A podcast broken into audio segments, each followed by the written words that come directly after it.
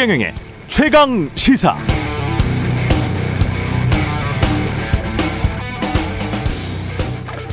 네, 종부세 관련해서 어제 기획재정부 보도 자료를 요약해 보면 종부세 고지 인원은 94만 7천 명, 세액은 5조 7천억 원.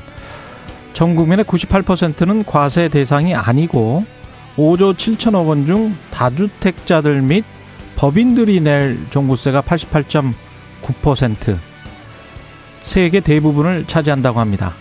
1세대 1주택자 중 종부세 내야 하는 사람들의 72.5% 이것도 거의 대부분이죠. 평균 세액이 50만 원 수준이고 종부세 세수 5조 7천억 원은 전액 부동산 교부세로 지자체로 이전돼서 지역 균형 발전을 위한 지방 정부 재원으로 사용된다는 것이 기재부의 설명입니다. 정부 보도 자료는 이렇고 언론 보도는 다릅니다. 정부세 폭탄이라고 공격하는 특정 계층 지향의 정파적 신문들은 말할 것도 없고 대다수 언론사가 1주택자라도 세액 공제가 없는 경우에는 세액 공제가 없는 경우 그러니까 지금 막 산 거죠. 지난해에 비해서 두 배 이상 종부세가 늘었다. 이렇게 보도하고 있습니다. 이것도 사실입니다. 가장 많이 드는 애가 대치동 음마 아파트 전용 84제곱미터인데요. 지난해 136만 원이었던 것이 종부세가 269만 원이 될 것이다. 이런 거죠. 그런데 이런 언론 보도들의 경우에 거의 다 이 아파트들의 시가, 시세가 얼마인지는 보도하지 않거나 아주 축소해서 말하고 있습니다. 대치동 음마 아파트 전용 84제곱미터의 시세 제가 찾아보니까 뭐 27억 원, 28억 원 이 정도 하더라고요. 27억 원짜리 아파트에 종부세 269만 원 많은가요? 적은가요?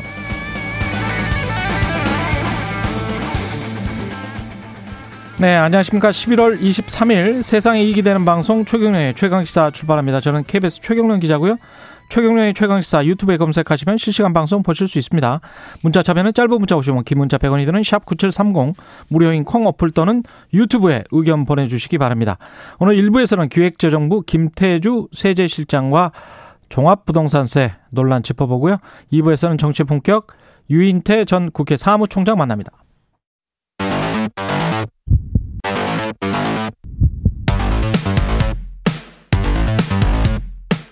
오늘 아침 가장 뜨거운 뉴스 뉴스 unboxing 네 뉴스 unboxing 시작합니다. 민동기 기자 김민아 시사평론가 나와 있습니다. 안녕하십니까? 안녕하세요. 예, 첫 번째 소식은 제 오프닝이랑 같은 종합부동산세네요. 예. 올해 주택분 종부세 부과 대상이 95만 명 정도 되고요. 다주택자와 법인이 전체 종부세액의 90% 가까이를 부담을 하게 됩니다. 종부세를 내는 1가구 1주택자는 13만 2천 명 정도 되고요. 지난해보다 약 10% 정도 증가하긴 했는데 예. 전체 세액에서 차지하는 비중은 3.5% 정도입니다. 음. 아, 기획재정부는 1가구 1주택자 가운데 시가 20억 이하 비중이 절반에 가까운 44.9%라고 밝혔고요. 이들이 올해 부담하는 종부세는 평균 27만 원이다 이렇게 설명을 하고 있습니다. 아, 그 27만 원밖에 안 된대요? 네. 44% 정도 수준은? 예, 시가 20억 이하 비중이 거의 한 아, 40... 시가 20억 이하는 그렇습니다. 예. 그리고 1가구 1주택자 같은 경우에는 특히 예. 고령자 장기 보유 세액 공제를 받기 때문에 음. 최대 80%까지 세부담이 경감이 된다는 게 기재부의 설명입니다. 음, 제가 아까 말씀드린 건 시가 25억 원 이상 이하로 되네요. 네네네. 그거는 이제 평균 세액이 50만 원이고 아, 기재부는 시가가 20억 이하로 시가 20억. 네. 요거는 한 27만 원 정도 정도다. 1년에 27만 원이라는 거죠. 이게? 그렇습니다. 그렇게 설명을 하고 있습니다. 그러니까 기재부가 그 두 가지 경우에 대해서 다 이 보도자료에 넣었어요. 음. 25억 이하, 20억 이하를. 음. 그리고 기재부는 어쨌든 그 얘기를 굉장히 하고 싶은 거죠. 1가구 1주택자의 경우에는 이 종부세 부담이 이좀 아, 여러모로 가계에 부담이 될 정도로 이제 매겨지는 경우는 없고 대부분 지금 종부세 늘어난 세수는 아, 다주택자랑 법인 사업자 여기 부분에 해당이 된다. 그리고 이주택자도 조정 대상 지역이 해당하는 이주택자가 부담이 좀 늘은 것이고 나머지는 아니다 이렇게 얘기를 하는데 그래서 이제 전 국민의 98%는 뭐 상관이 없다 이렇게 얘기를 했지만 언론에서 이제 이런 지적도 하고 있습니다. 언론에 지적이 있는 거니까. 음. 어 일단 이게 이제 전 국민의 98%뭐 이렇게 비교하면 안 되고 유주, 택자로 이제 좀 분모를 한정을 하면 음. 이 종부세를 부담하는 이제 이 사람들이 한 6에서 7% 정도 된다. 이제 이렇게 얘기하는 게 당연하죠. 정확하지 않느냐 이렇게 이제 서울 같은 경우 더 조금 더 올라가죠. 그렇죠. 당연하죠. 서울, 네. 서울의 네, 경우에 이게 다 몰려 있기 때문에 강남 서초 송파구의 주민들 중에서 유주택자들로만 분모를 한정하면 10% 이상 될 겁니다. 더 올라갑니다. 예. 네.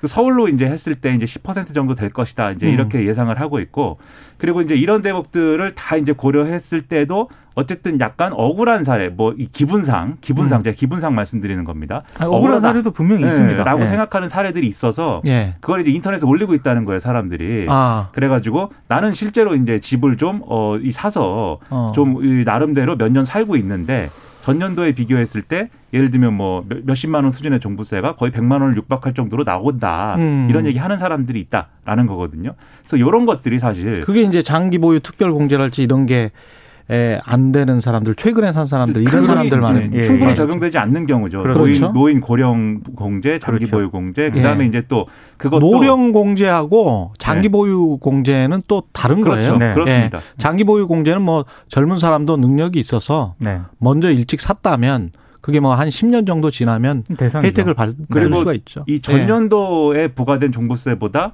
올해 부과된 부가세가 일정 이상 이제 오르지 못하게 하는 상한도 있어요. 근데 음. 이런 게 다 적용이 됐는데 그럼에도 불구하고 이제 그런 이제 사례가 있다라고 하는 것에 대해서는 정부나 이제 정치권의 설명이 더 추가로 더 필요해 보여. 왜냐하면 음. 이게 세금을 어쨌든 세금 부담이 이제 늘어난 부분이 있는 사람들이 있는 건 사실이니까 그럼 그런 사람들이 세금을 부담했을 때 그 세금이 그러면 어떻게 활용되는 것이고 종부세라는 세금이 왜 필요한 거냐 음. 여기에 대해서 지금 여론이 부동산 가격 상승 때문에 굉장히 안 좋다 보니까 음. 이 보수 정당이나 보수 언론에서 다 이제 그런 식으로 표현을 하고 있거든 종부세 징벌적 과세다 음. 그래갖고 이게 뭐어집 가진 사람들이 죄인이냐 이렇게 평가를 하면서 그런 평가를 접하면서 이제 세금이 오른 것들을 이제 어떤 가계 부담으로 받아들이게 되면 예. 그 억울한 기분이 될 수밖에 없기 때문에 예. 이 세금의 취지나 이 세금이 실제로 어떻게 쓰이는지 등을 충분히 설명해 주는 게 중요합니다.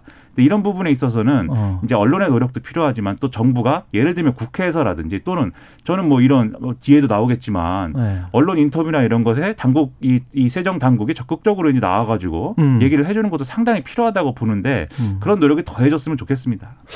뒤에서 좀 자세히 좀 어, 여쭤볼게요. 이 네. 세제실장한테 세제실장이면 사실은 뭐 나중에 차관 장관 되는 자리입니다. 그렇죠. 기재부에서는 굉장히 중요한 자리고요. 요직이죠. 예, 요직입니다. 김종무님은 10억 벌고 150만 원 내면 싼 거 아니요? 뭐 이렇게 말씀을 하셨는데 가지고 있는 분들 입장에서는 또 이제 10억을 내가 벌었냐 지금. 저 깔고 앉아 있는 거지. 평가 차익일 뿐이다. 그렇습니다. 기분은 좋을지 모르지만 150만 원 현금이 나간다. 그러니까 체감이 아. 안 되는데 세금만 더 내는 거 아니냐라고 그렇죠. 느끼는 분들이 있죠. 예, 이렇게 네. 이제 그 주장을 하실 거고 김주훈 님은 재산세 종부세 합하여 천만 원을 매년 낸다고 하면 적은 건가요? 이렇게 말씀하셨고요. 천만 원 정도 낼 정도면 굉장히 이제 큰 아파트나 아주 고급 아파트를 가지고 있거나 또는 그런 단독 주택을 가지고 있거나 아니면 두 채 정도 가지고 있거나 그렇죠. 뭐이 정도가 될 것 같은데요. 네. 어, 이거 아까 음아파트 같은 경우에 뭐 다 합해서도 그 정도는 안 나올 것 같은데 천만 원은 재산세까지 합한다고 네. 할지라도 네. 예 모르겠습니다. 그거는. 역시 세금 문제라 그런 부분 가령 이제. 뭐 강남이나 뭐 마포에 한 채씩 가지고 있어서 뭐 시가가 한 40억 정도 된다. 네. 근데 한 천만 원을 내야 된다. 천만 원, 이천만 원 내야 된다. 그러면 어 일반적으로 말하는 재산세 미국에서 한 2% OECD 평균이라는 2% 정도에는 못 미치잖아요. 그렇죠.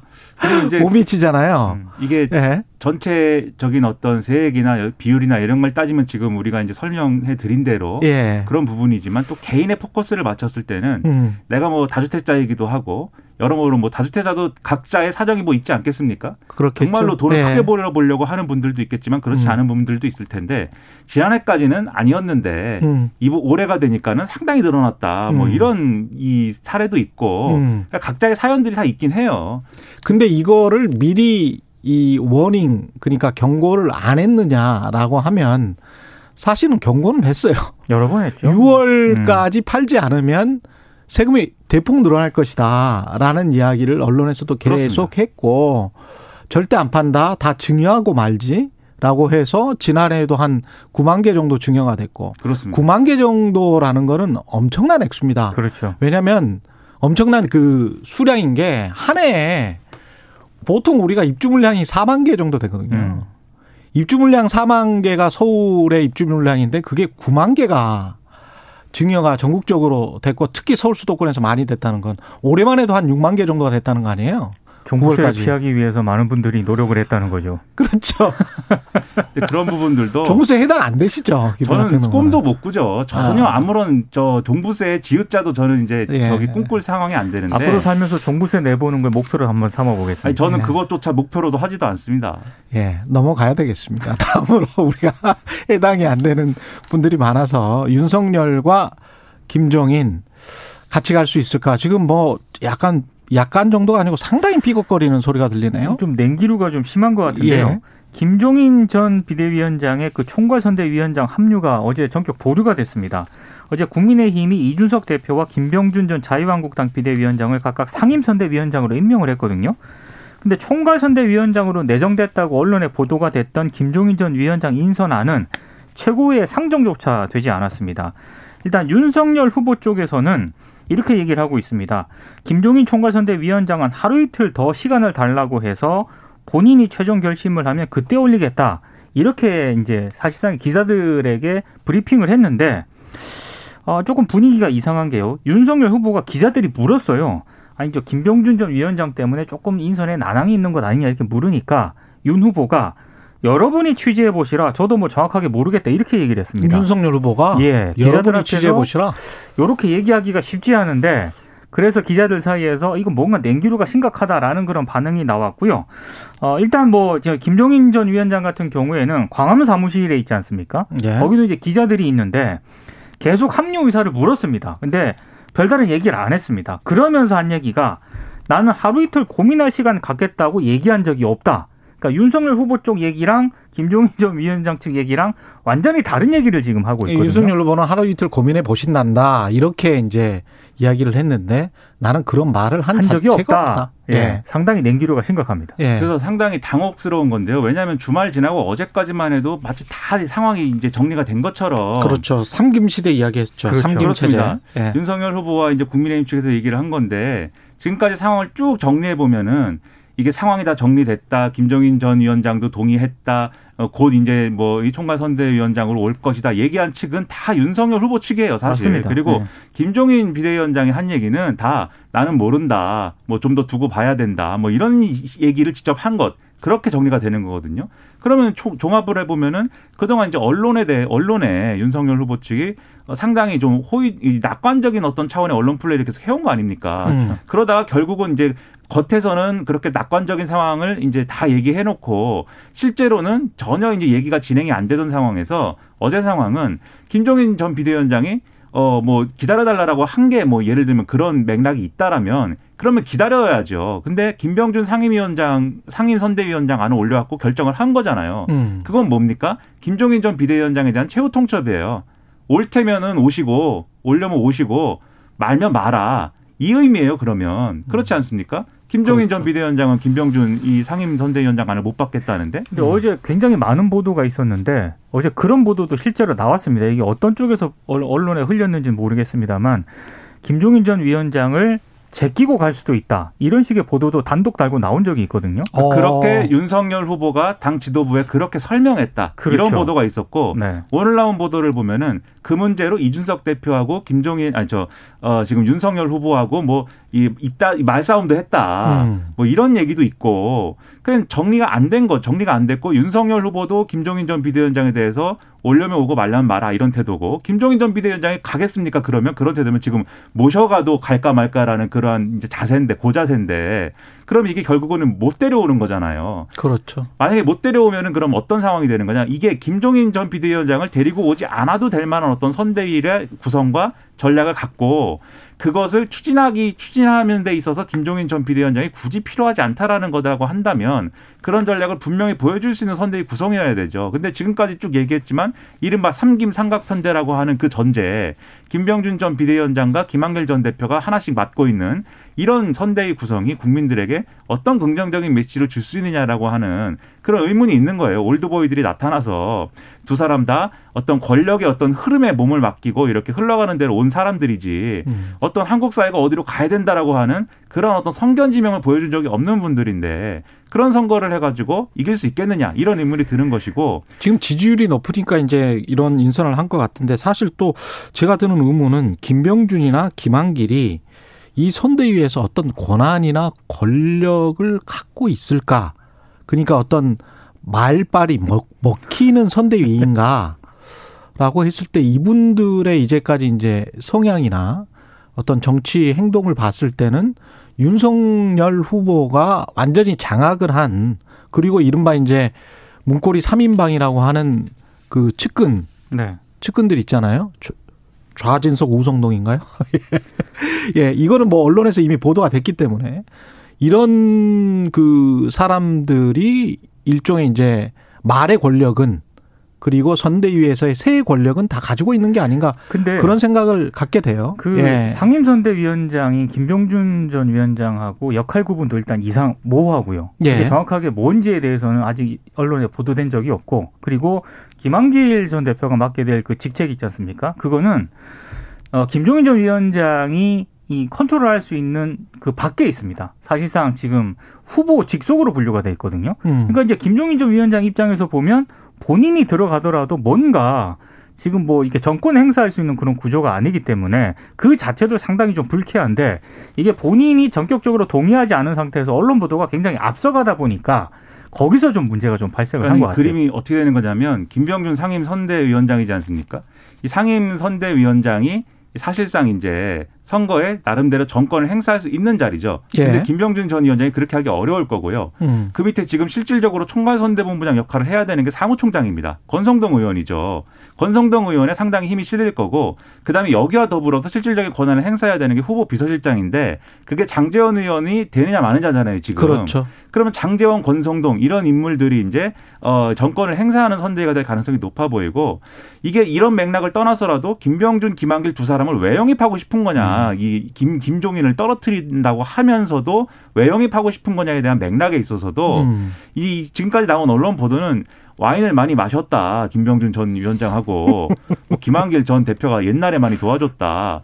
이게 자기 위주 인사를 하는 거잖아요. 그러면 윤석열 예. 후보가 이게 전형적인 어떤 오만한 모습, 독불 장군의 모습 이런 걸로 비춰질 수가 있는 그런 상황까지 갈 수 있기 때문에 지금 제가 볼 때는 이런 그림이 어, 과연 이제 선거에 도움이 되겠느냐라는 부분에서 상당한 의문이 제기될 수밖에 없다고 봅니다. 그러니까 본인이 장악해서 본인의 위주의 선대위를 구성해서 가게 가서 잘 될 수도 있어요, 사실은. 그리고 이재명 체제에도 지금 이재명의 민주당을 만들겠다, 선대위 구성을 좀 바꿔보겠다라고 하는 것도 본인 위주로 가보겠다는 거잖아요. 그래서 만약에 이제 윤석열과 이재명이 똑같은 방식으로 본인들 위주로 가겠다라고 한다면 진짜 이제 어떻게 보면 진건 승부가 될 수가 있는 거죠. 이제까지는 김종인 뒤에 숨는 거 아니냐 또 이런 비판도 받았었거든요. 근데 이제 네. 그 윤석열 후보 같은 경우에는 음. 이게 선대위 꾸리는 게 그러니까 중진들 그옛 흔히 말하는 올드보이들을 이렇게 많이 데리고 오려고 하지 않습니까? 예. 근데 김종인 전 위원장은 그런 인선에 대해서 반대를 해왔기 때문에 음. 과연 그게 전략적으로 좋은 것인가에 대해서는 한번 생각을 해볼 필요는 있는 것 같아요. 맥락이 중요한 건데요. 이재명 후보는 어쨌든 미안하다 잘못했다 분위기인 거잖아요. 지금 그런 예. 차원에서